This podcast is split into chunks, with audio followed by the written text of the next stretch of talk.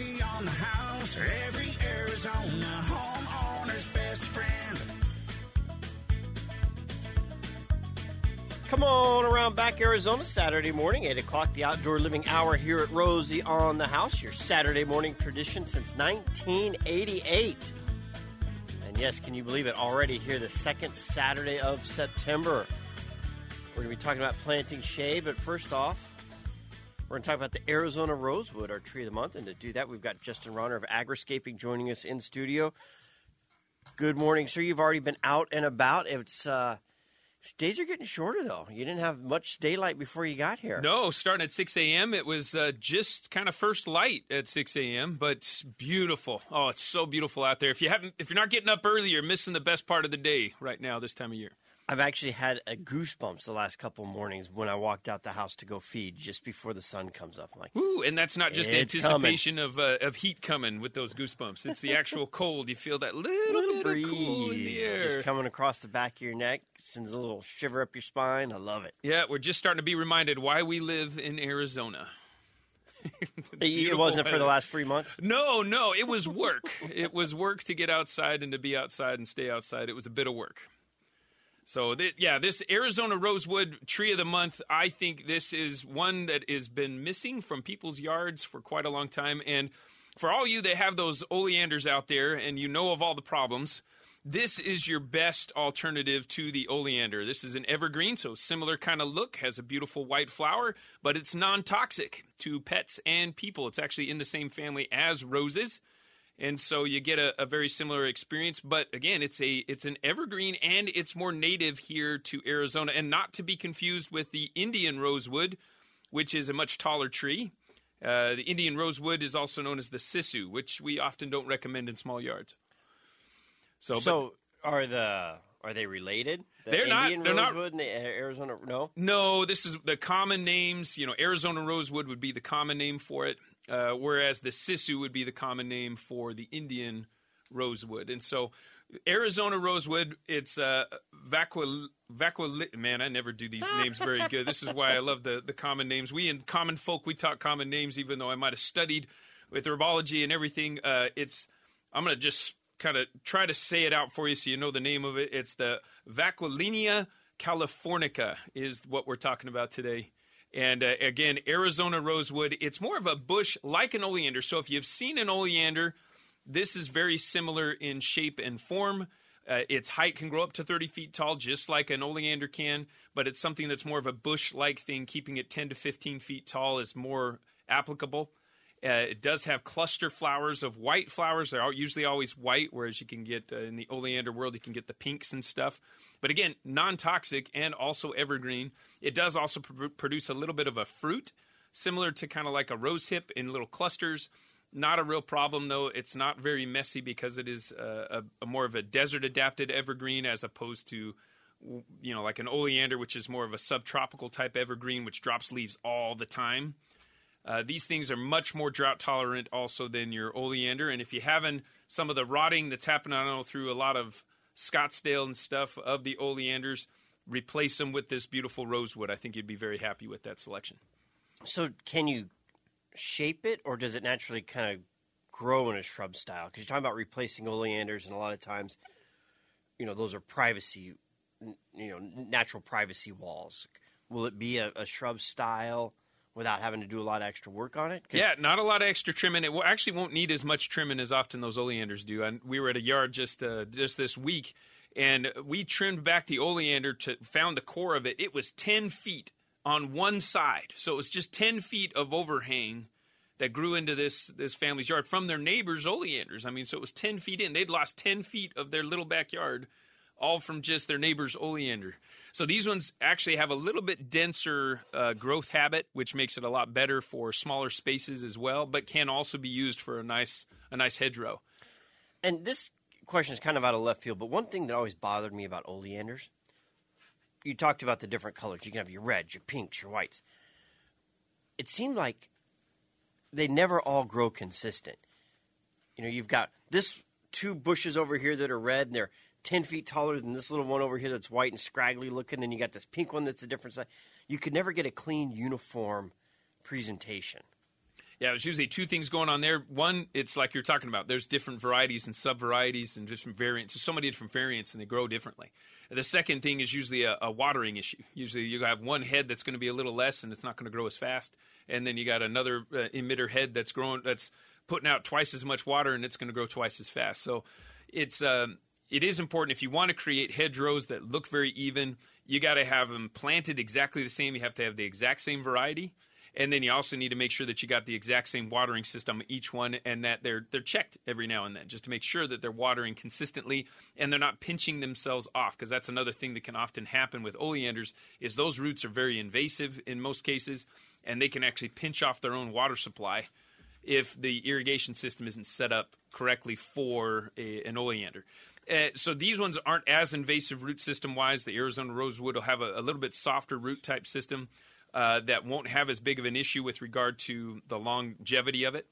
Um, because it is more desert adapted already as well. It's not going to need as much water. So if you water a little bit more, it'll grow a little faster. You water a little less, it just it, it hinders its growth. But you can have that beautiful white flowering look uh, on a nice hedgerow with the Arizona rosewood, and it's pretty much the same plant every time. You pretty much answered my question there. If I ripped out my oleanders, put in the Arizona rosewood, would the same irrigation setup work? It would work. It actually probably work better for the Arizona rosewood than it did for your oleander. You could probably even uh, reduce the, the water amount on it once they're established. I mean, you can definitely back off even a lot more than you can on the on the oleander. So, if, if there's a, a, marketing expert out there that wants to help us create a new campaign to replace all the oleanders in Arizona with the Arizona rosewood, let's talk. I'd really love to talk to you because I think it is a great answer to a lot of the challenges people are having with the oleander and the concerns they have for their pets and their families.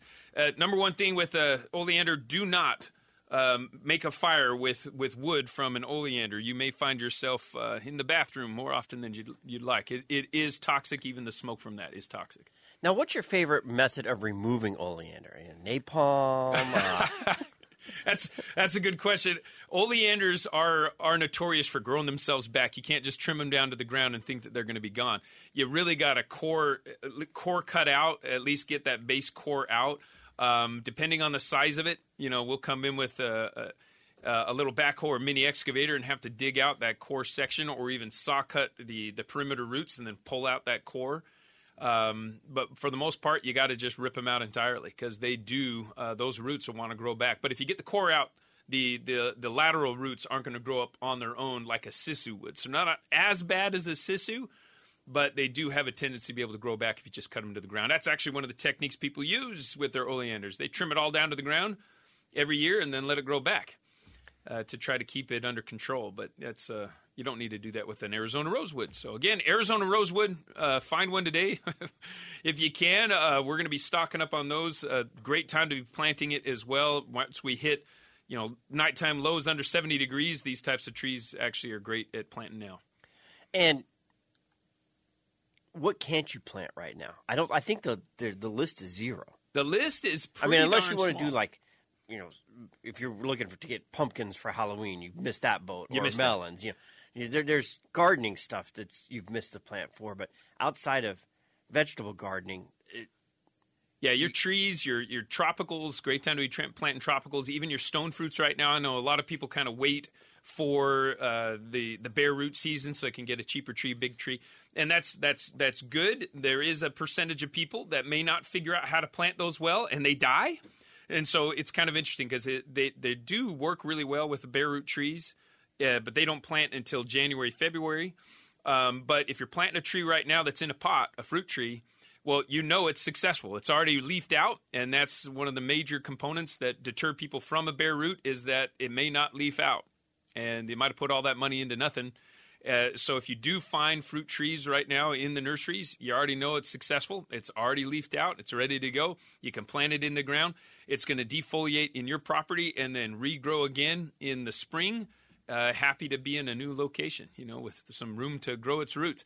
And one misnomer people think that these fruit trees grow roots in the wintertime. They do not grow roots in the wintertime, they only grow roots when their leaves are on. So if you can get them in now, they're going to grow a little bit of root into your into your garden right now. And uh, as the leaf drops, it's actually storing up a lot more energy into those roots, and so you're going to end up with a much bigger tree next year than what you planted today. And on all of those stone fruits, citrus, I mean, all of these things take a couple years to really get into production, I, if, unless you're already buying it maturely. And even then, it seems like, in, from observation, you are you buy a tree that's already in harvest, five, six, seven years old, and it's producing, and you plant it. It it will still produce some, but it takes a year or two or three to get established in its new, you know, natural planting zone to really kick into full production. Yeah, and I definitely recommend that first year after you plant any fruit tree to to pick a lot of that, just thin out a lot of the fruit that forms that first year. Uh, some say prune them all off. I mean, just pluck all the the baby fruits off. Um, but I'm I'm one of those that has my kids, and I want them to experience things a little faster. They're used to you know the the drive through mentality where you order and you get your food really fast, so they want that in their garden too. And so what we'll do is we'll leave a couple of fruit, but it also gets you in the habit of thinning your tree and seeing how big your fruit grows when you only got one on that tree.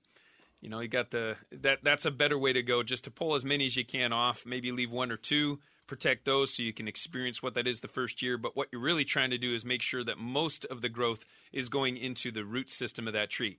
You'll end up with 3 times as many fruit the following year if you simply do something like that. You pull those other fruits off. So because you have a much bigger, more vibrant tree that's going to produce a lot more fruit from you for you for years and years to come.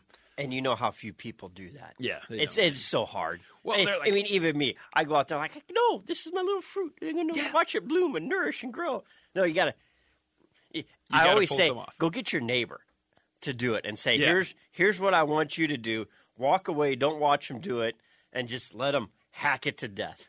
Well, for those that that's the death, case, because I know I was that as a kid. I was like, "What are we doing, thinning all these apricots off?" You know, it's like, "Oh, I we want all these apricots." And I remember my mom telling me once. She said, "Well, if we don't thin them off, all we get is pits." And we just have a lot more pits because there's hardly any fruit on the around that pit, and that's what happens if you don't thin them out. If you don't do the your due diligence to to to thin out what's on there, you know it's the difference between a peach at the store. So if you go to a store peach, store bought peach, you usually got a lot more peach than pit, right? And one of the complaints from a lot of clients that have planted fruit trees, they'll get the backyard um, pear trees and the plum trees and the peach trees. They'll get that backyard peach tree, and they're like, "Why are my fruits so small?" I was like, "Well, most likely you left too many on early on, and so too much energy went into growing pits, which takes a lot more nutrient to be able to create that dense pit than it does to create the fruit and the flesh." And so if you can pick a lot of those off, let that fruit grow, they'll grow much larger, which with much more nutrient around the the pit, which means a lot more food for you. So less pits, more fruit. Thin those trees. There's a lot I could go with there, but I won't because it's time for a break. And you can join the conversation with Justin Rohner of Agriscaping here at Rosie on the House. Do you know what the definition of an acorn is? Well, Ever had any in a damage. nutshell, it's an oak tree. In a nutshell. Talking trees. Hey, well, we talked about the great time of year it is to plant. Does it do any good if you don't put it in the right place? That's right. Uh, you know, really site selection for your plants this time of year really important, especially with your vegetables. Uh, but we'll talk trees first. I mean, for the most part, your trees you're wanting to create shade, and so probably one of your best places to be planting most of your trees is going to be in a location either on the westerly side of your house or on a southerly or southwesterly side, so it can create some shade in the late afternoon for you and your property. That's going to be the most comfortable place for you to be hanging out with with with that shade tree with you know supporting you there. But um, for the most part, uh, people don't really recognize as soon as they get here to Arizona, they're trying to create a lot of shade. But uh, in the summer or in the wintertime, we're trying to produce a little less shade for our gardens because we want that sunlight to come in. But the angle of the sun is going to change. It's already starting to drop its way down, like we were talking about earlier in the show. It's like the sun's coming up later, which means it's actually showing up a little lower on the horizon. It's a little more southerly. And we've got about a 22 degree angle shift here in most of Arizona where that sun drops down about 22 degrees in the sky, which means that the angle coming into your patio, if you got a south facing patio, you got sun that's going to be coming right onto your patio now. Uh, whereas in the summer months, you you didn't have it. It was it was all it was all in the shade. But then on the north side of your property, you're going to have shade extending out about as tall as your house is tall. and nothing's going to grow very fast in that area over over the next six months. Weeds. Weeds, they'll find a way. Those weeds will find a way, but they're going to be Nothing leggy. you want. Nothing you want may grow there, but it's going to be a little leggy on that side, and and they'll be easier to pull out. They're going to be much. Uh, they're going to have a lot tougher time growing, and so in terms of you know where to place your plants, if you're going for a permanent tree. You're again, you're looking for something that's going to create some shade for you in the summertime. But if you do want to plant a garden, it's nice to have some afternoon shade for your vegetable garden. So having a tree that can grow up on that west side, great. Uh, so it can shade the garden in the afternoon, but you want that tree to be deciduous, which means it's going to lose its leaves in the wintertime. So that that same garden, when it's great to grow here in Arizona, it's going to lose its leaves and provide the sunlight's going to come through that and then get back onto your garden again. So in terms of site location, those things need to be taken into consideration. We call those microclimates. And so there's some that are static in your garden that are mi- static microclimates, and there's others that are variable because of planting a tree like that. Without thinking about it, top three deciduous trees on your on your list. On my list, I'll put a peach tree on there, be a good one. uh, the Fan-Tex ash, if I want a very big, large uh, shade tree. And why I say the Fan-Tex is because that one in particular holds its leaves a lot longer. It, it turns a beautiful yellow color, very even yellow fall. You get that fall leaf, and it happens uh, about December. And then it's lost its leaves for January, February, and then it starts growing back into February. And so the coldest months, it's letting all the sunlight in, which is perfect. Perfect for your house, perfect for the warm sun into your house as well. And then it starts growing back really quick, right when it starts kind of warming back up. So that's one of my favorite in terms of a large shade tree. That's a great one. Uh, another one deciduous that I really love that also produces a fruit is the mulberry. We were talking about that one on the break. And uh, that mulberry tree, they grow fast, very round habit. Uh, and as you found out, you know, they, they might keep growing back for you, even if your goat eats them to the ground, right? Something about mulberry bark that a goat loves to strip off. Uh, we've lost multiple uh, for that reason. You you think you're doing something nice? Oh, we'll put the pin around this tree so they've got the shade. No, they eat the shade. They eat the shade. You got to put a and fence go, around yeah, it for a bit. You do. You really do. And you know what? Uh, I put hog wire around it. Middle of the night, screaming its head off the goat. I'm like, what the heck is going on? It had stuck its head through the hog cloth and got its horns caught, so it couldn't pull it back out. So it's stuck there. so not, you, I, not only do you have to do hog cloth, but then you have to wrap it in two wraps of chicken wire, so they can't cut through cut through that through. So you gotta you gotta fence your tree and then fence the goats around that. Well, And then- hopefully, hopefully that tree's getting big enough. You can put a, a- just a beautiful little chair around that base part, so they can't eat eat the lower bark on it. They can still eat the trees. And put the cute little, uh, you know, the little chairs or whatever the benches that sit around the trees. You maybe ought to do something like that. Then they're at least standing up and eating leaves, helping you trim your tree rather than eating the bark. Well, here's how hardy it is. So after the goat eats it and it we cut it off at the ground, and I think I'm gonna have to go buy a new one.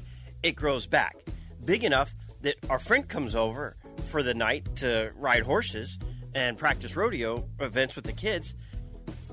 Put the panels up, put the horse underneath. The horse eats the tree. it grows back. We have our table underneath it, and we sit under it for shade right now. This thing has come back four times. Very hardy tree.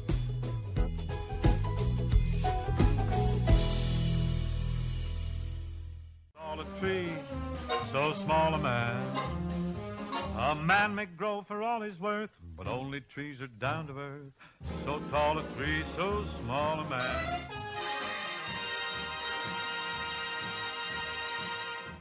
All right, I said we were going to talk about seeds next during the break, but we just got a text in about the red push pistache, which we talked about as soon as we went to the break. So That's right. I think it, let's let's go back. We talked about deciduous trees. Justin rifled off his top three off the top of his head without thinking about it, uh, and then we started talking about the red push pistache. What do you think about them? I love the red push pistache. That one's another great one, especially for perimeters and stuff. Uh, it drops its leaves a bit sooner, so if you want to bring that warm sun in a little bit earlier, that actually works really well. Very dense shade tree. Barely have to trim the thing, and it creates a beautiful round, beautiful tree. Uh, if you want to see some specimens of those trees uh, down in Gilbert Power Ranch neighborhood, if you go into the vineyards, the entry points to to a lot of uh, Power Ranch neighborhood is all red push pistache. And why they call it a red push pistache is actually kind of beautiful about it too, because in the springtime, as it puts the new leaves out, they come out red.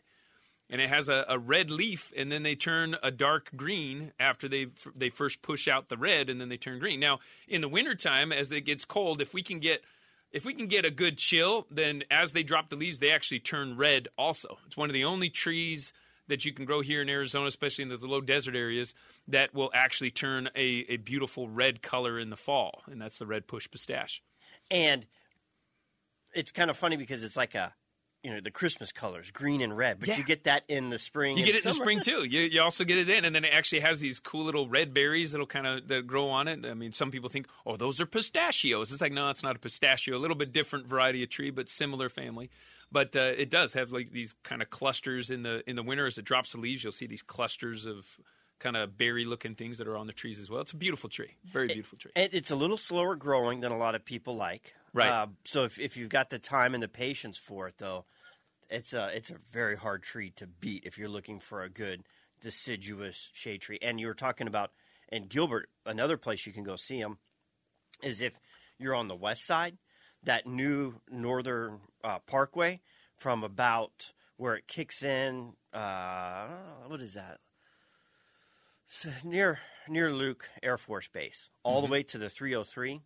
Anything on either side of the road that's not a native tree and that's not a shrub, those are red push pistache. Oh, beautiful. be- it is a that's a beautiful, beautiful drive there. Oh, especially like you're talking about in the spring when everything's red. It, it's a it, they did a really nice job on that freeway uh, landscape. Yeah, and that's a great one too. They they're I would say it's a mid range in terms of its water hardiness. You know, they, they do need a little bit more water than you would put on any of your mesquite trees or your palo breas or palo verdes, but not as much water as you might need to be putting on some of those palm trees and tropical stuff that you that people are growing in their gardens now.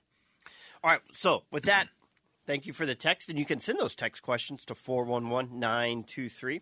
And if you've got a clean phone line and you're not driving, and we don't hear the Bluetooth and the highway noise in the background, you can call one triple eight seven six seven four three four eight. One triple eight Rosie for you to join the conversation or ask your landscape gardening question. But seeds, how how do you know you have a healthy seed? Well, and that's a good point. Right now, great time to be planting seeds. There's a there's a huge list of things vegetable wise that you can get started right now. You know, via seed.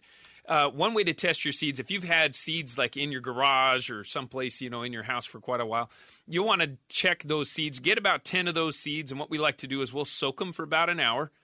You take those seeds, soak them for about an hour, and then you put them in uh, some damp paper towels.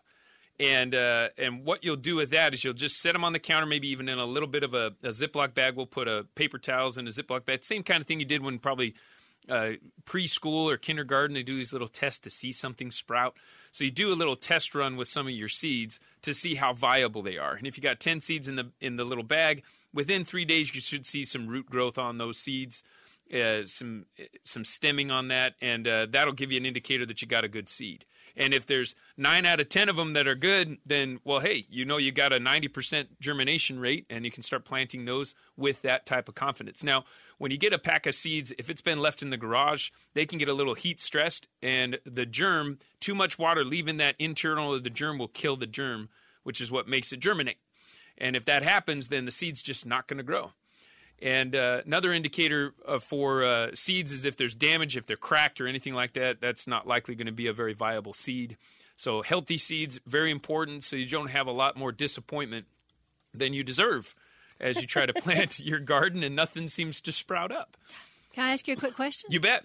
So, where is the best place to store those seeds? I've heard in the refrigerator, so I have some seeds in there. Is that a good idea or not? Refrigerator is a great place to store seeds. We even freeze some of our seeds. Uh, you just want to make sure that you don't have too much moisture. Make sure that the, the moisture content, so there's there's there's really no moisture left. If you're harvesting your own seeds, you need to get them dry down to about 12% so they don't crack. Um, but refrigerator is my favorite place to probably put them. We've got a whole fridge, actually, my garage dedicated to seeds. And, and that's where we store them long term for, for most of our stuff. Otherwise, we keep them in a pantry so it stays about room temperature is fine as long as they stay incredibly dry. So keeping keeping them dry is an important piece of the puzzle. Now, I've also heard underneath the, uh, like a bathroom sink vanity, if you've got a cabinet underneath the, the sink, you can stick them under there, or underneath the kitchen. My, my first reaction is, you, you have room under there? To Yeah, there's room something? Well, my only concern with that would be the ambient moisture content that you're likely going to have underneath the sink like that, especially if it starts to leak. And I'm, I'm sure you guys know plenty on the house side of you know where where the leaks typically happen. It's usually underneath the sink, right? And it rots out the bottom area, and you got this ambient humidity and molds grow and all that stuff. So with all those conditions, I would recommend not going underneath the sink as a place to go. Uh, I would put them more in my pantry. And another cool thing about putting these types of things in a pantry. Uh, if you got more of a root cellar kind of in a pantry kind of environment, it reminds you that that's food and that you can actually plant them at some point. And so, wherever you got your food storage, even in a cabinet or a, just having seeds and having your seeds there, again, a good reminder. Maybe even in the same place you put your herbs. I've seen a number of our clients they'll put them in their in their herb cabinet, and they'll have their seeds in their herb cabinet. Another good reminder that hey, we can we can grow our own food. This is this is food. It's not just uh, you know something that we we do once a year. Maybe it's something we do all the time, just as often as we're as we're pulling herbs from our cabinet, we should be planting seeds in our garden. And when we're planting seeds in our garden, what is the fall garden harvest? What, what, types of crops are we looking to plant right now? Well, a lot of things we've been working with our high schools right now. We're planting a lot of stuff in our high school gardens. Uh, so they're they're planting a lot of the the kales, lettuces, kohlrabi, broccoli, cauliflower. We're starting to get into a lot of beans, a lot of varieties of beans you can be planting right now. Um, it's almost anything but fruits. Uh, is pretty much what we're planting right now. Radishes. I mean, if you want a really quick experience, you know, grab yourself some some some radishes, some nice little breakfast radishes, French breakfast radish ones. Throw those in the ground. They're going to sprout super fast, and they're going to be ready to eat in under 30 days in most in most cases. So watermelon radishes. Watermelon radishes oh. even better. Those are those are wonderful. That's with a, a little one. hummus on the top. Ah. Can't be beat. There you go. See, we're, we're already salivating. See, and seeds turn into that. See, that sometimes we forget. It just got to wait a little bit. Watch them grow first. I've also heard radishes are a great perimeter around your garden to deter rabbits. Well, they eat those I, first. They'll have a little spicy experience. it's a it's a good one because they do grow fast. They recover fast. Uh, my favorite thing to deter rabbits is actually society garlic or chives, something that's more in the allium family that's got a, a, a stink to it. I guess you could say, kind of creates a smell barrier since those rabbits work so much on what they smell, and that's what they're going after.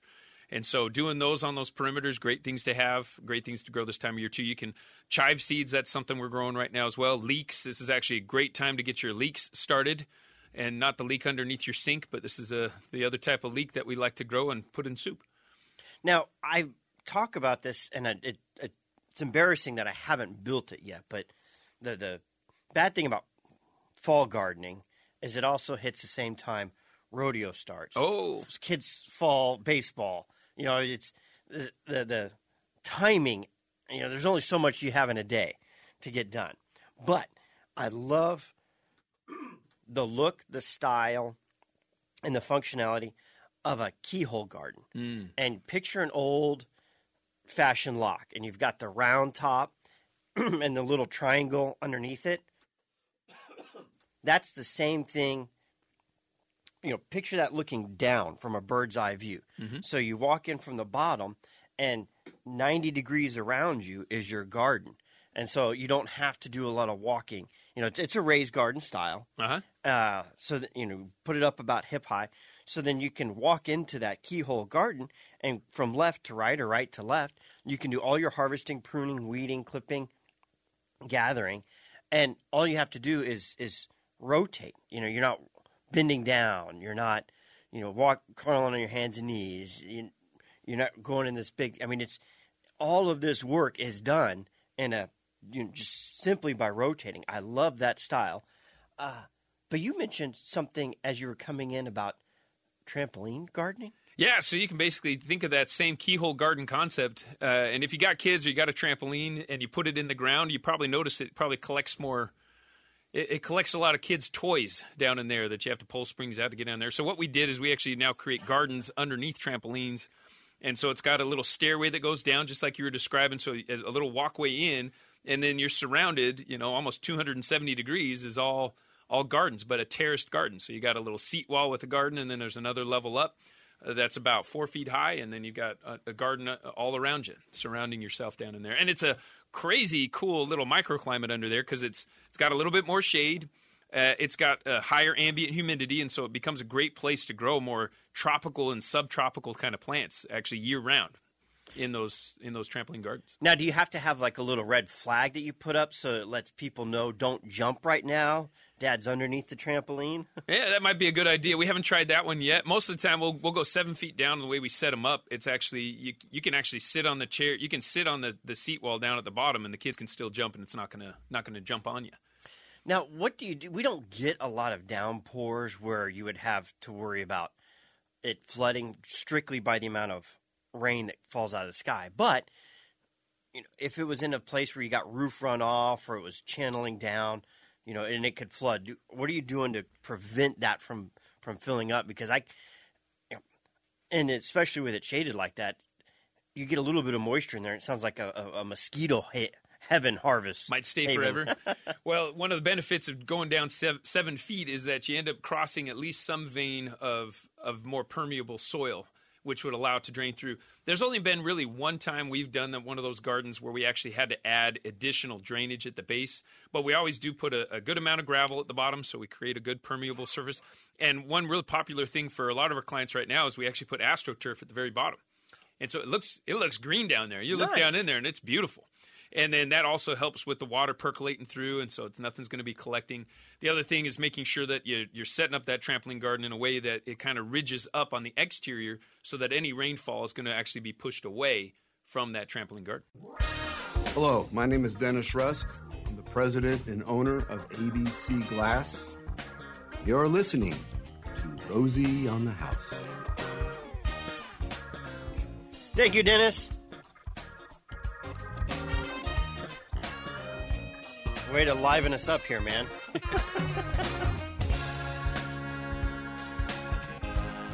I, th- I think you might have recorded that at the end of the day. Questions coming in for you, sir. Now, this person, usually we mention a name tied to it, but I won't because she is looking to gift her daughter and son in law a tree for Christmas Oh, and I don't, so I don't want to put any names out there to potentially you know spoil the, the surprise.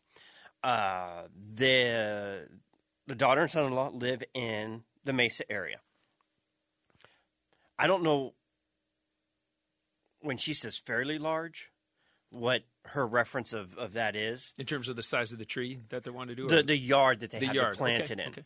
Uh, but she was thinking about an Arizona ash, and it's a rocky landscape. So I'm picturing, you know, quarter minus out there or something like that.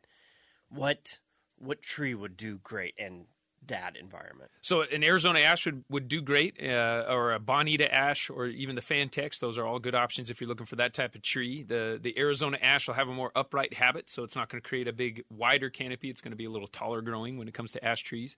One question I would ask and make sure I get to know a little bit more about their neighborhood is to see if they have any restrictions on the types of trees because there are some neighborhoods in Mesa that have HOA, pretty strict HOAs that uh, pretty much outlaw certain types of trees, or they have an approved list, and so it may be better to you know pull from that approved list. Kind of starting point is look at that approved list.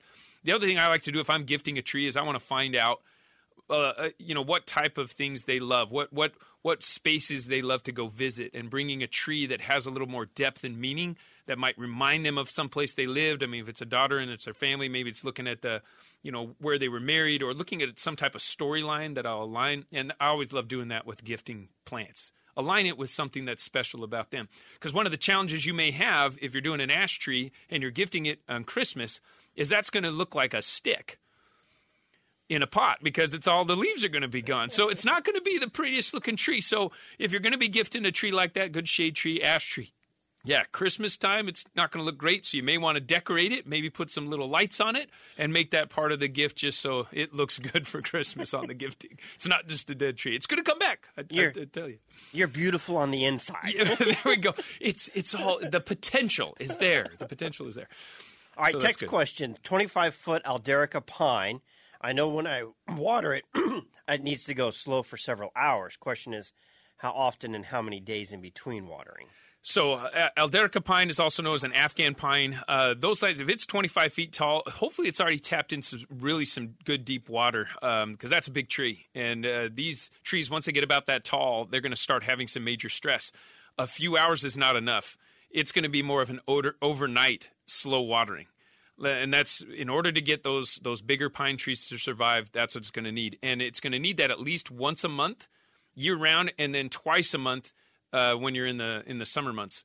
Um, and so right now, I'd probably say you might want to still keep it to about a twice a month, every two weeks of very deep watering, but it's going to be overnight, and you want to make sure that that water gets at least three feet deep. Now, everybody's soil is a little bit different, and so this recommendation goes to all of you on the depth of where the water goes. You're going to have to be able to get a probe as you're watering it, as it gets to the end of it, that you should be able to slide it down, and as long as you're not hitting the root, it's going to slide down relatively easy with about about 50 pounds of pressure. We'll be able to go down into the ground, about a number three rebar or smaller, and be able to force that into the ground and see if it gets down to that three foot level. That'll be the start of where that water needs to go for a tree that big. And on the Afghan pine, it's really it's one of those trees that'll keep you on your toes because it's completely opposite of what everything else is. It needs more water in the winter and less in the summer. Right, because it's still growing, it's still green, it's still live, uh, and so it's important to keep rem- to remember that they still need some good water. And uh, again, it's got to get very, very deep. It's more about depth than it is than it is time. And so, however long you need to water it slowly to get at least three feet deep is what you're really going after. And then the frequency would be I usually wait on my pines till about the top inch or two inches goes dry before I then water again. So based on your soil, it's going to be a different frequency. So hopefully you can hear hear me on that. It's based on your soil, a different frequency. But in general, about every two weeks uh, in the in the summer months, and then once a month through the winter months. That's one of those uh, things where you know you, so many times we get in the way of ourselves. We get stubborn and we get so set on what we want. And I wanted Aleppo pines. I wanted it on the south side of the property, uh, and I was going to plant one every year at uh, Christmas time for each year we lived on the property. And you know, ha- at the end have this beautiful display on the south side and all these. You can't find Aleppo pines, but I wasn't going to do an Afghan because I wanted Aleppo. Ten years later, I've got no trees on the south side of the property. I've got a neighbor building the ugliest structure you've ever seen in your life that you have to stare at every day. and if I'd have just Planted something. done what everyone said, just plant an Aleppo and get over it, Romy, I'd have a nice Aleppo shade screen on the south side of the property. No. No, just get out of the way yourself. When somebody gives you advice, okay, maybe, maybe not. When seven people tell you the same thing, Might as well start doing it. may- maybe you should listen then. And, and the best time to plant a tree was yesterday. I mean, that's what we say. You know, the best time to plant a tree was yesterday. And so, and it it's always a good time usually to plant a tree, and especially right now, absolutely a great time to be thinking about trees, thinking about the shade you want for next summer, and and to start putting those trees into play. Uh, and putting them in the right spot, very important. Uh, you can find us at agriscaping.com. That's another great way to get an assessment if you want an assessment done, a microclimate map, those kind of things. Very helpful uh, for those that are trying to get started, get a plan really made out for your property. And in the final 40 seconds, explain the concept of what agriscaping is. So, agriscaping is bringing together the best of productive agriculture with the best of ornamental landscaping. So, really trying to create a, a landscape that tastes as good as it looks, has some utility to it, not just beauty. And as we weave those two concepts together, you find that you're going to be in the garden a bit more, and it's going to provide you a lot more sustenance and value to your life. I mean, you know, You it's got to taste good. you can have your landscape and eat it too. there you go. That's that's what we do. Agriscaping.com. Justin Rohner, thanks for spending your Saturday morning with us.